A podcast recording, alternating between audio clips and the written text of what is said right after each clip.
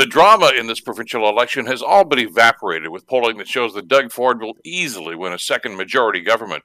But the question now becomes what's the fate of the Liberal and NDP leaders? Mm-hmm.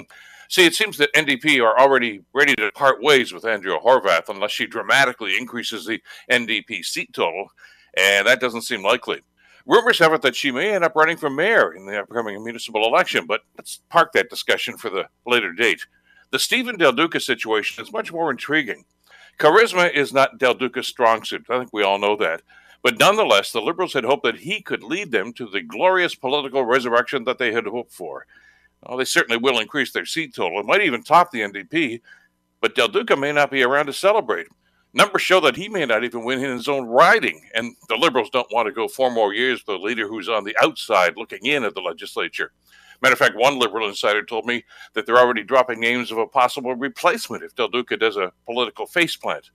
That's cruel? Yeah, sure, but that's the nature of politics. As Winston Churchill once said, Politics is as dangerous as war, except that in war, you can only be killed once. In politics, many times. That's the way it goes. I'm Bill Kelly.